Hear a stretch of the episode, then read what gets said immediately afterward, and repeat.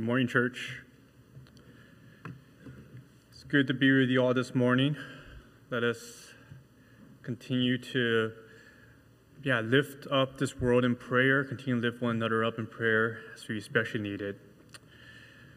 And let us right now turn to God's word as well.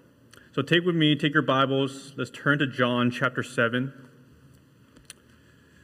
And we'll be looking at John chapter 7, verses 25 to 36. John chapter 7, verse 25 to 36. I will not have the passages up on the screen behind me. I hope that we can keep our eyes focused upon the Word of God on your laps, on your cell phone, wherever you may be reading it. I want us to take a look at this together with our eyes there. Um, but before we read this passage, let me just give you some context. This morning, we are going to pick off where we left off last week. Um, last week, we see Jesus here in a middle of a feast called the Feast of Booths. And if you're wondering what the Feast of Booths is, it's a seven day festival celebrating the Exodus events where God led Israel out of Egypt. And there, this is one of three major Jewish feasts celebrated by the Jews. And arguably, this one's perhaps the most popular one. This, the Jews from all across the region will come gather in Jerusalem to celebrate the Feast of Booths. This was like the Coachella for the Jews. And as we covered last week, Jesus arrived at this feast secretly. He came undercover, but though he came secretly, Jesus soon revealed himself through the public teaching in the temple. And we have to remind ourselves that at this time, Jesus was not an unknown figure. He made himself quite, quite a public figure earlier in the book of John. In fact, in the previous feast, just to give you guys some context, in John chapter 5, verse 18, whoops, it says this this, this was why the Jews were seeking all the more to kill him. Because not only was he breaking the Sabbath, but he was even calling God his own Father, making himself equal with God. You see, Jesus made himself known, but not as a popular figure, but as a wanted man. The Jews wanted to kill him. And, and they wanted to kill him because Jesus made himself equal with God, and the Jews steamed at this fact. At the fact that Jesus claimed himself equal with God. And so when Jesus here appeared in John chapter 7 at the Feast of Booths, it caused a commotion. When he made himself known, man, the, the, feast, the Feast of Booths, the events page was blowing up. The tweets were coming in rapidly. Every news anchor had their hot takes, and they were spicy. Jesus came in secretly, but soon he became the center spectacle, and all the eyes were on him. And when you become a spectacle before the world, everything comes onto the table, doesn't it? The world will pick you apart with a fine tooth comb. And that's what we'll see here in our passage Jesus being picked apart. And there are three areas about Jesus that the Jews will question. We will see him, we will see them questioning his origin, his authenticity, and his intention. And so, first, looking at the Jews questioning his origin, looking at verse 25, here we see perhaps arguably the most important question that the Jews are trying to tackle with Jesus. And it says here in verse 25 Some of the people of Jerusalem therefore said, Is not this the man whom they seek to kill? And here he is, speaking openly, and they say nothing to him. Can it be that the authorities really know that this is the Christ? Stop there. What we see here, the Jews here, particularly the ones, the ones who are from Jerusalem, they're asking the question that's perhaps on everyone's mind. They're asking the question that's perhaps the elephant in the room. Why haven't the authorities arrested him? You see, this raised a seed of doubt in the Jewish people's minds. Perhaps, perhaps the authorities really started, maybe perhaps they started to believe that Jesus is truly the Messiah, and that's why they haven't done anything yet. But the Jews, they dismissed this idea as soon as they asked it. In verse 27, it says this But, but we know where this man comes from, and when the Christ, and when the Christ appears, no one will know where he comes from. Now, it says here first that the Jews know Jesus' origin. They say they knew where he comes from that they knew he they, they knew that he was a Nazarite, that he was the son of Joseph and Mary. So Jews looked at Jesus and they're like, "We know you. We know where you're from. We know your hometown. We know your parents." And this doesn't match up with what they think they know about the Christ, about the Messiah that was supposed to be sent by God to save the Jews, to save their nation. You see, they believed, they believed that the Christ will appear all of a sudden and no one will know where he comes from. Now, we take a look at this, this thought process going through the Jewish people's minds. When the Christ appears, no one will know where he comes from. Now, that statement itself isn't necessarily true. If you actually take your finger, you go down later to verse 42, it says here that the Jews kind of know where Christ was to come from. Verse 42, chapter 7, verse 42 says, Has not the scripture said that the Christ comes from the offspring of David and comes from Bethlehem, a village where David was? See, so the Jews here, they knew that they knew that Christ is supposed to be an offspring of David. They knew that Christ was to come from this small town of Bethlehem. And so they see this, but they don't really know Jesus then, don't they? They read this and and they don't know that Jesus was indeed a son of Joseph who was perhaps who was indeed a descendant, a distant descendant of David. They didn't know that Jesus was born in a small town of Bethlehem. They only saw him as a Nazarite where he grew up with his parents. Now, why did the Jews think this? Now, why, why did the Jews hold this belief that when the Christ appeared, no one will know where he comes from? Why did they say that when obviously they knew what the scripture says? Well, around that time, there was a popular belief among the Jewish people where the Messiah would be unknown, not even to himself, until he suddenly gets anointed with power and is revealed to be the Christ. See, they believe that the person who was supposed to be the Christ would just be unknown to anyone. And all of a sudden, one day, it just happens. And the Christ is revealed. And not only that, but they also expected that when the Messiah gets revealed, when the Christ gets revealed, the Christ will appear and he will overturn the Roman government. That will be his purpose. Overturn the Roman government and reestablish Israel as God's holy nation. You see, what the Jews had here is they had a preconceived narrative. It was a narrative that was built off a misunderstanding of Scripture and other traditions that was being handed down around that time. But it was a narrative nonetheless on how Christ will come and what he will do. And what we see here is that in the Jewish minds, Jesus' origin story did not match up, it did not fit within their narrative. Now, Jesus here answers their questions. He says in verse 28 So Jesus proclaimed as he taught in the temple, You know me, and you know where I come from, but I have not come of my own accord. He who sent me is true, and him you do not know. Jesus responds first with a sarcastic statement. He's pretty much saying, you, you know me? You, you think you know me?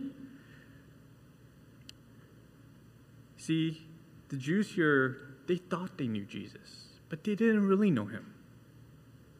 They didn't really know where he came from.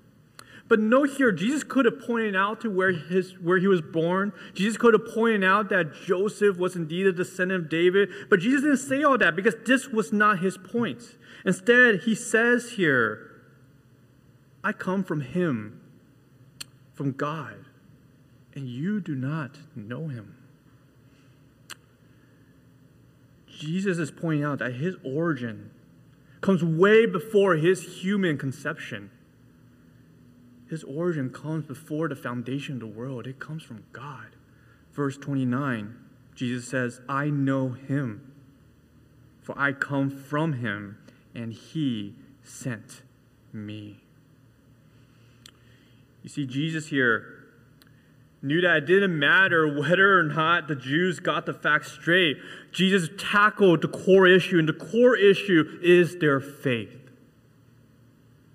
They doubted Jesus' teaching.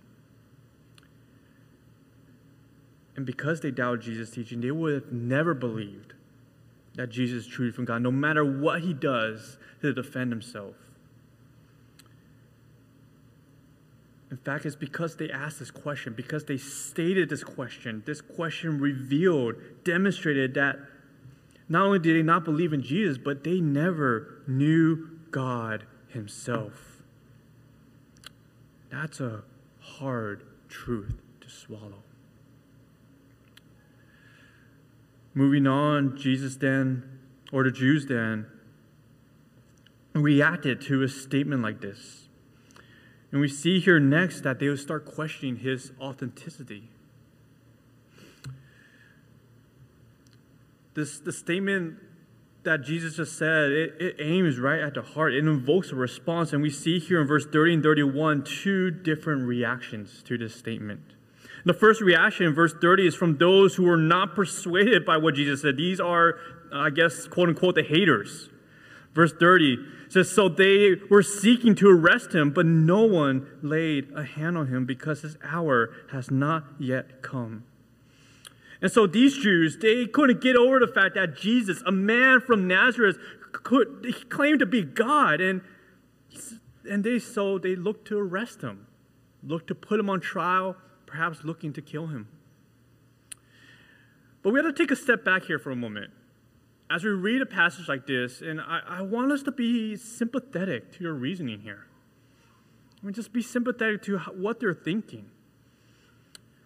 Because you too will be skeptical if I came up here and I claimed that I was from God, right? If I was God, you too would be skeptical. You too would have certain questions about me.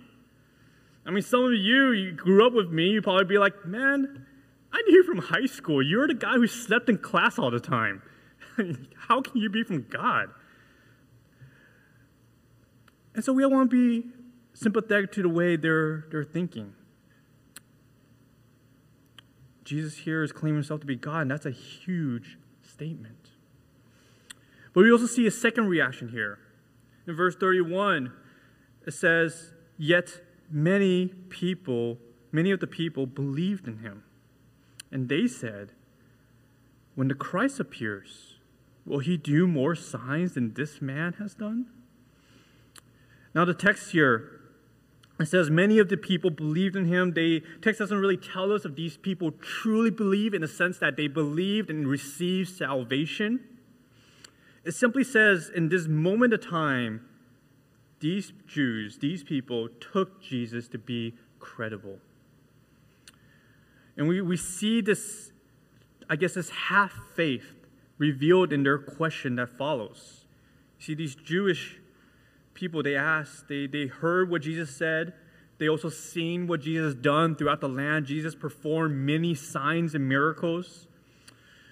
And so they're starting to put the two and two together. And so they wondered, well, this man, Jesus, did a lot of miracles. And if he's not the Christ, and the Christ does indeed come later, will this Messiah, will this Christ do more signs than Jesus did? Because this Jesus guy is pretty amazing. You see, the question here is a question of authenticity. The Jews here are asking, Are you, Jesus, the real thing? Are you some knockoff product? Does Jesus' miracles, do Jesus' miracles truly reveal, prove his authenticity as the Christ. Now, we understand that signs alone, signs by themselves, cannot save anyone. But that does not mean that signs and miracles are not important to look at. Right, throughout the Gospel of John, we are seeing stuff like this. The signs and miracles throughout the Gospel of John are used, was used by Jesus to help people believe. I mean, earlier in John chapter 2, verse 11, it says this. This is this is him turning water into water into wine. It says this the first of his signs Jesus did at Cana in Galilee and manifested his glory, and his disciples believed in him. See, the signs pointed towards Christ. The signs affirmed the teachings of Jesus and who he is. Jesus himself recognized the importance of signs. Uh, later on in John chapter 10, verse 37, Jesus says this I am not doing the works. If I am not doing the works of my Father, then don't do not believe me. But if I do them, even though you do not believe me, believe the works that you may know and understand that the Father is in me and I am in the Father. You see, Jesus' signs and miracles, all his healings, his casting out of demons, his turning water into wine, the breaking of the bread, and, and feeding the thousands, all that, all that pointed to Jesus. Those are all signs pointing to Jesus. And what Jesus is telling the Jewish people, telling us, is to say, these all point to him believe in Christ. You see, the Jewish people here had they had an issue with their heart here. They looked upon the sign and they believed in the sign, perhaps. Perhaps all they wanted was the sign, but they didn't look towards where the sign was pointing to. It was as if there's this big neon sign before them that says, Believe him, believe Jesus, and an arrow pointing there. But all they're doing is they say, I believe the sign, so I'm going to worship this sign, not never looking towards where that arrow is pointing. See, believing in signs and miracles they're not enough, as we can see here. But we, again, we have to remember it is indeed a start. And I believe that's what Jesus is doing here. And when, again, we want to sympathize with them. We want to sympathize with the way they're thinking about Christ. Because perhaps you yourselves are in a position praying for a miracle. You're praying for a miracle. Perhaps something in your own personal life. Perhaps you're praying over what's going on in Ukraine and you're praying for a miracle. And the miracle itself can indeed help you believe in God. But you have to remember that the miracle should not be the substance of your belief. The miracle points you to something greater, points you to the one who does the miracles, points you to God Himself, to believe in Him. And so the signs the signs point to Jesus. And as Jesus is doing all this here, as he's engaging with the Jewish people here, they question his, authentic, his authenticity, and then they question his intentions. Looking at verse 32 to 36, we see here the undercurrent of opinions that's going on, this, this lightning um, current that's coming through the crowds. It did not go unnoticed by the Pharisees. And these Pharisees, like Reddit moderators, they decided to take action. And so they sent officers to arrest Jesus. It says here in verse 32 the Pharisees heard the crowd muttering these things about him, and the chief priests and Pharisees sent officers to arrest him. So they're now finally taking action. And we have to wonder why didn't it act until now when Jesus has been teaching publicly for some time now? I mean, these Pharisees, they were before this in the front line trying to get Jesus killed. Perhaps these Pharisees who constantly seek for man's approval, these Pharisees did not want to act until it was popular to do so. What we see here, Jesus then speaking, verse 33, Jesus says, I will be with you a little longer, and then I am going to him who sent me. You will seek me, and you will not find me. Where I am, you cannot come. And so Jesus here, Jesus here speaks quite ominously about his future. And to be honest, Jesus speaks pretty vaguely as well. Right? He, he's not very detailed in what he's saying here. It's, it's as if you're having a conversation with Jesus and you're asking him, Hey, Jesus, where are you going? Somewhere. Can, can I come with you? You can try. So Jesus here is not being very clear. And so naturally, the Jews question his intentions. Question his intentions.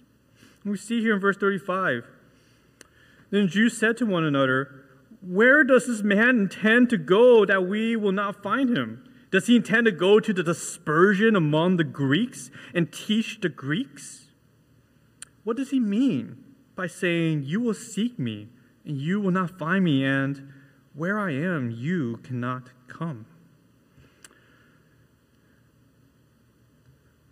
Jesus, the Jews here are wondering, what does Jesus mean by this? What, what is he intending to do? Now, the dispersion here, the, the, the, what the Jews are referring to, the dispersion among the Greeks, it refers to the Greek speaking Jews that are living amongst the Gentiles. And so they're looking and they're wondering about what Jesus is saying. They're thinking, is he saying that he's going to live with the Jewish people dispersed among the Greeks and bring his teachings there? Maybe they're thinking Jesus is trying to run away. Because by going to the dispersion amongst the Greeks, Jesus will escape Jerusalem's jurisdiction and not be arrested. Jesus will, in a sense, become a fugitive. Perhaps that's why Jesus is being so vague and mysterious. Or perhaps there were the Jews here are mocking Jesus. And they're saying, Jesus, you claim to be the Messiah. You're the ones who are supposed to reestablish Israel as your holy nation. Now you're going to go out to the Gentiles. What about us? Aren't you supposed to be our Messiah? And so they're mocking him. In any case, what they're wondering is they're wondering if Jesus is running away. Is he running away? You see, in their minds, it didn't make any sense. His intentions didn't seem to match up with who he claims to be.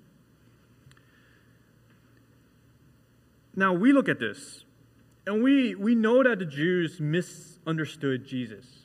They misunderstood Jesus. I mean, if they play, if they actually paid close attention, Jesus said where he's going. He said he's going back to him who sent me. He's going back to God the Father. But we can see here how their preconception of who Jesus is influence their question here. Their question, what it does is it reveals their unbelief. They didn't understand Jesus because they didn't believe he was truly sent by God. So they didn't understand him. You see, they, they question Jesus here and their question here reveals that they did not believe Jesus. They did not believe he was truly from God. And, and their question here, I don't think they're necessarily trying to clarify their confusion. I think they knew what Jesus was saying. They, they understood that Jesus is saying he's from God. That's why they reacted this way. That's why they wanted to arrest him. I don't think their question here trying to clarify necessarily their confusion. They what they wanted to do is they wanted to challenge Jesus. They wanted Jesus to conform to their belief about who the Messiah should be and what the Messiah should do. And if Jesus was truly their Messiah, then where he should be going is not out to the dispersion, but instead he should be going to the Roman government, overthrowing them and establishing them as God's holy nation. And so we see here a question of Jesus' intention. And so just to have all three points recapping just the exposition of this text before we get into some application. We see here the Jews questioning Jesus' origin, questioning Jesus' authenticity, and questioning his intention. Now we see this narrative, we can see what's going on here, we can see what's going on with the Jewish people's minds. Now, how does that relate to us today in our context, in our society around us? One current trend that's been spreading throughout the evangelical world today is a topic of deconstruct, deconstruction. And if you're wondering what deconstruction is, it's a process where one seeks to question Christian traditions, Christian doctrines, Christian teachings that's been passed down over years, over decades, over centuries. And deconstruction has been going on throughout. You see online um, much of, we see a lot of people engaging in that. We've seen big name evangelicals talking about their process of deconstructing, deconstructing their faith. But I want to talk a little bit about this and how this relates to our passage. Deconstruction, first of all, as a process itself, is not necessarily a bad thing. It's okay to question what we hear, it's okay to question the traditions we follow.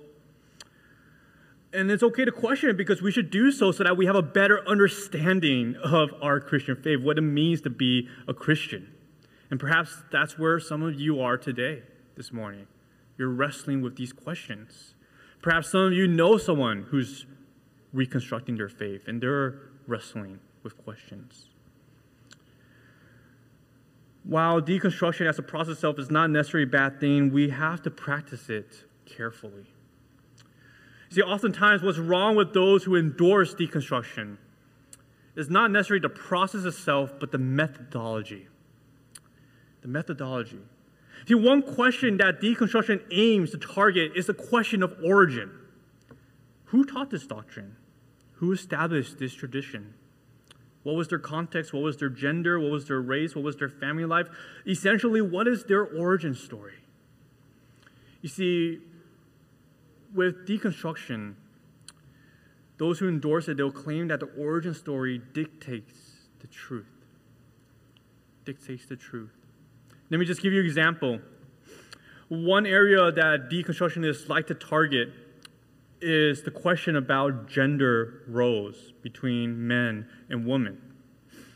And they like to question the view of complementarianism, which is the, which teaches that men and women are created equal by God, equal in worth and dignity, but differently in roles and functions within the church and family.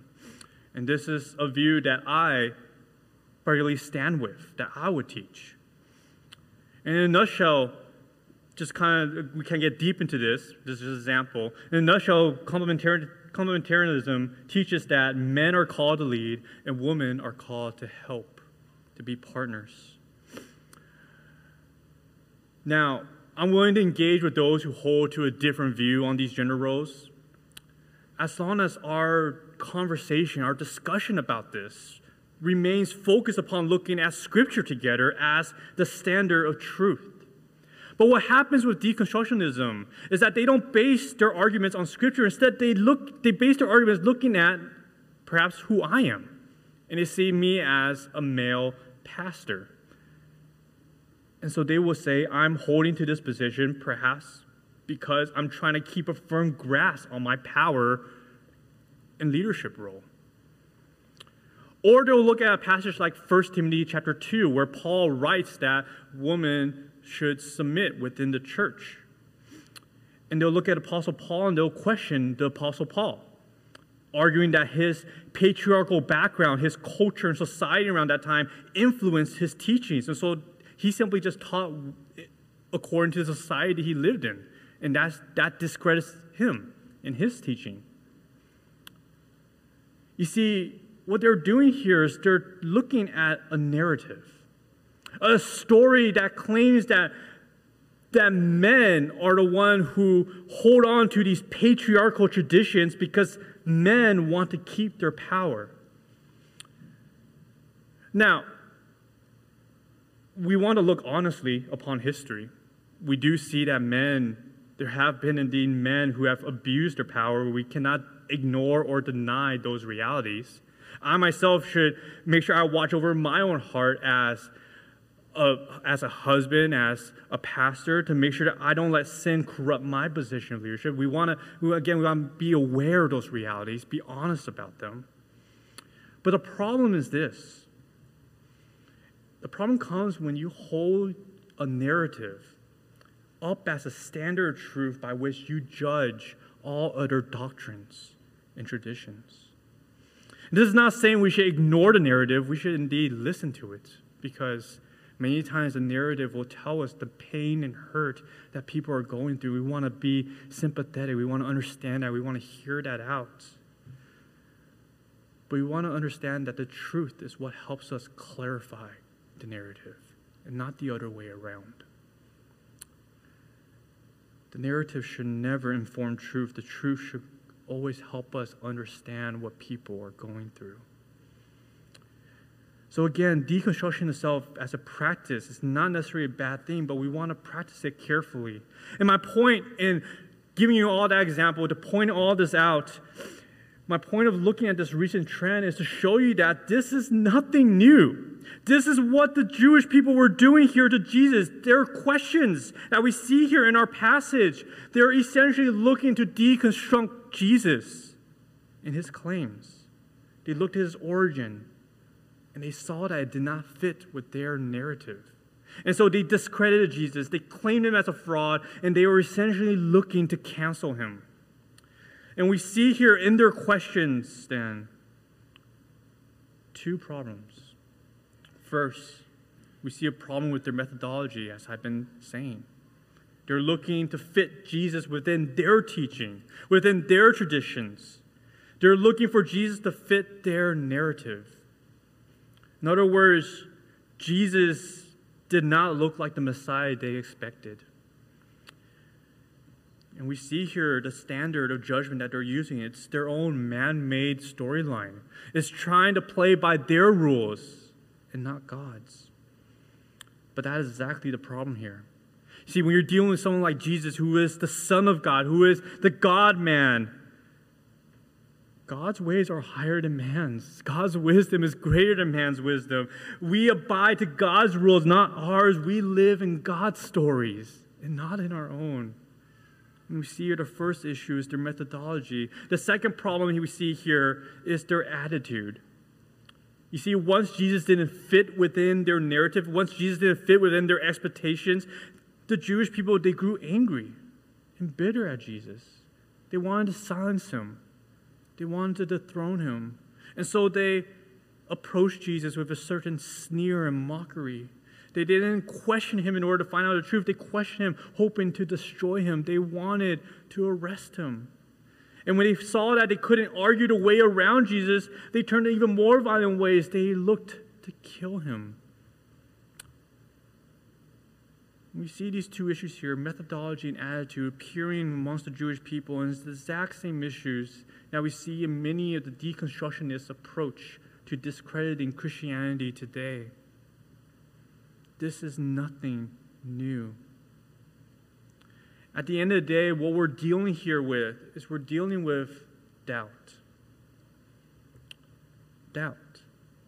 Doubt over whether or not Jesus is really who he says he is. And perhaps you yourself are in that position today. You're wrestling with doubt.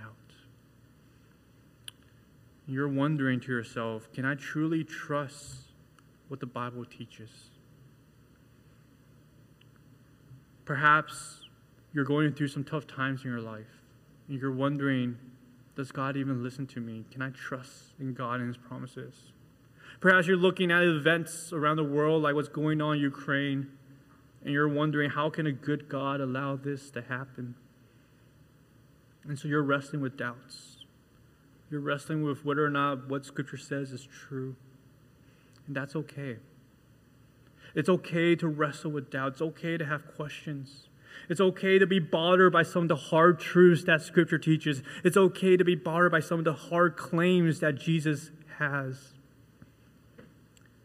As long as you're honest with yourself, being in a place of doubt is not necessarily a bad place. Because God welcomes you still. And He wants to help you with your doubt. Let's, let's look back at the text again. Let's look to see how Jesus' answers helps us with doubt. Because I, I believe that Jesus here gives us some clarity. Jesus here, as we looked at in verse 20, uh, verse 28, he says, "You know me. You know where you, you know where I come from." So this again was him answering them. But here's his answer: "But I have not come of my own accord. He who sent me is true, and him you do not know." You see, I believe Jesus here Jesus here is asking the Jews, and he's telling them it's not just whether or not do you believe in God, but it's about do you want to believe in God? Do you want to believe that Jesus is truly God and what he teaches and proclaims is true? Do you want that to be true? Do you want that to be the greatest news you have ever heard? Because Jesus here, he didn't really answer his question, but he, what he does is he shows them he shows them their unbelief. You do not know him who sent me. The root of their questions is their unbelief. It's not that they don't believe in God. Remember, we're dealing here with Jews. They believe in a God, they believe that they know God, right? They, they have the scriptures, they have the law, they have their history and their teachings. They know God. But the Jews, but Jesus here reveals their hearts. They do not want to believe. They didn't accept what Jesus was saying. And so they, they looked to discredit Jesus by deconstructing him. But in reality, in reality, what, what's happening here is Jesus is using their own questions to deconstruct their faith, their traditions, and their teachings. Jesus is saying, You think you're questioning me? Actually, what's happening here is your question reveals who you are. And what it reveals is that you do not believe, and because you are reacting this way, because you're reacting with such hatred against me, it shows me that you do not want to believe in me. I think that's what Jesus is saying here. You see, once you begin to question Jesus in his word, once you begin to look upon Jesus as just who he is and what he claims to be, you're you can't really deconstruct Jesus. In actuality, ultimately, Jesus will begin to deconstruct you. Why is that? Because Jesus is the truth. He is the way, the truth, and the life. And that's what the truth does it reveals your heart. The truth cuts in deep and it cuts cleanly. We can wrestle with what the Bible teaches, we can wrestle with different interpretations. But the bottom line question is this Do you believe in God as He reveals Himself in the Bible?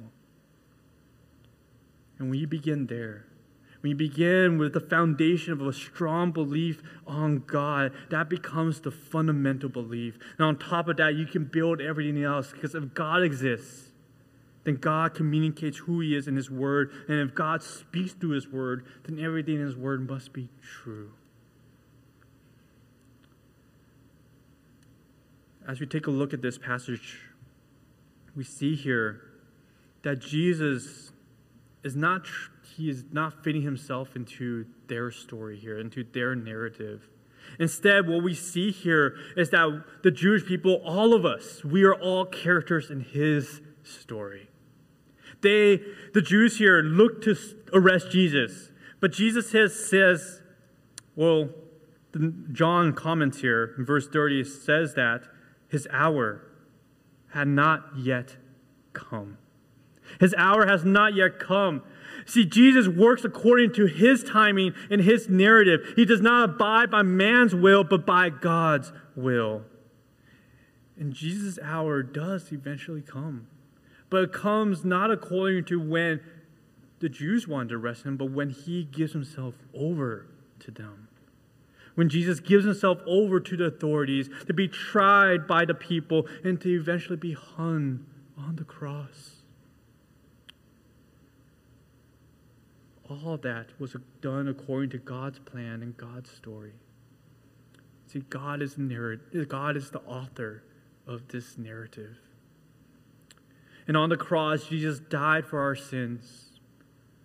And on the third day, he rose victoriously from the grave, defeating our sins. This is the gospel truth. And the irony of all this is that this gospel truth from that point on does indeed get spread amongst the Greeks and Gentiles. You see, ironically, the Jews were indeed somewhat right. Jesus does go out to them, to all nations, from all walks of life, to welcome them, to invite them into the kingdom of God.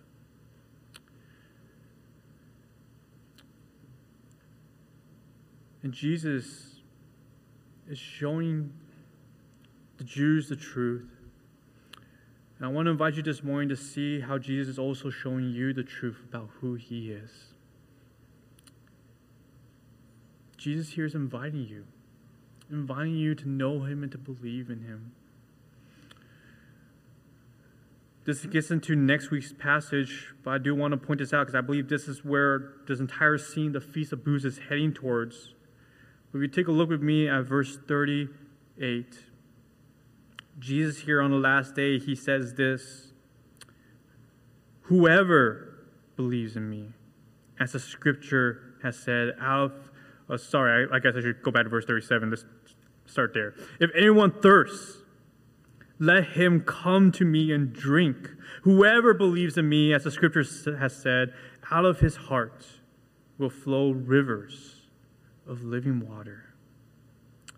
You see, this is Jesus speaking to his enemies, speaking to the Jewish people who wanted to kill him. And yet, to his enemies, Jesus says, Whoever seeks to believe, whoever believes in me, come and drink. And from me will f- you will receive eternal life. If you this morning are wrestling with doubt, Jesus is inviting you, inviting you to drink from Him, the living water, to come and believe in Him, to know that Jesus indeed is truly the Christ, the Son of God. And so then the big idea for this morning's message is this that Jesus tackles your doubts by narrowing in on the most fundamental question do you believe in God? Do you believe in Jesus, in His Word? Jesus is inviting you to believe. And yes, that does mean you will wrestle with your hearts, with your doubts, and that is not necessarily an easy thing to do. And you will have emotional reactions to the claims of Scripture, to the claims of Jesus. But Ultimately, it comes down to whether or not you believe in Jesus and His Word.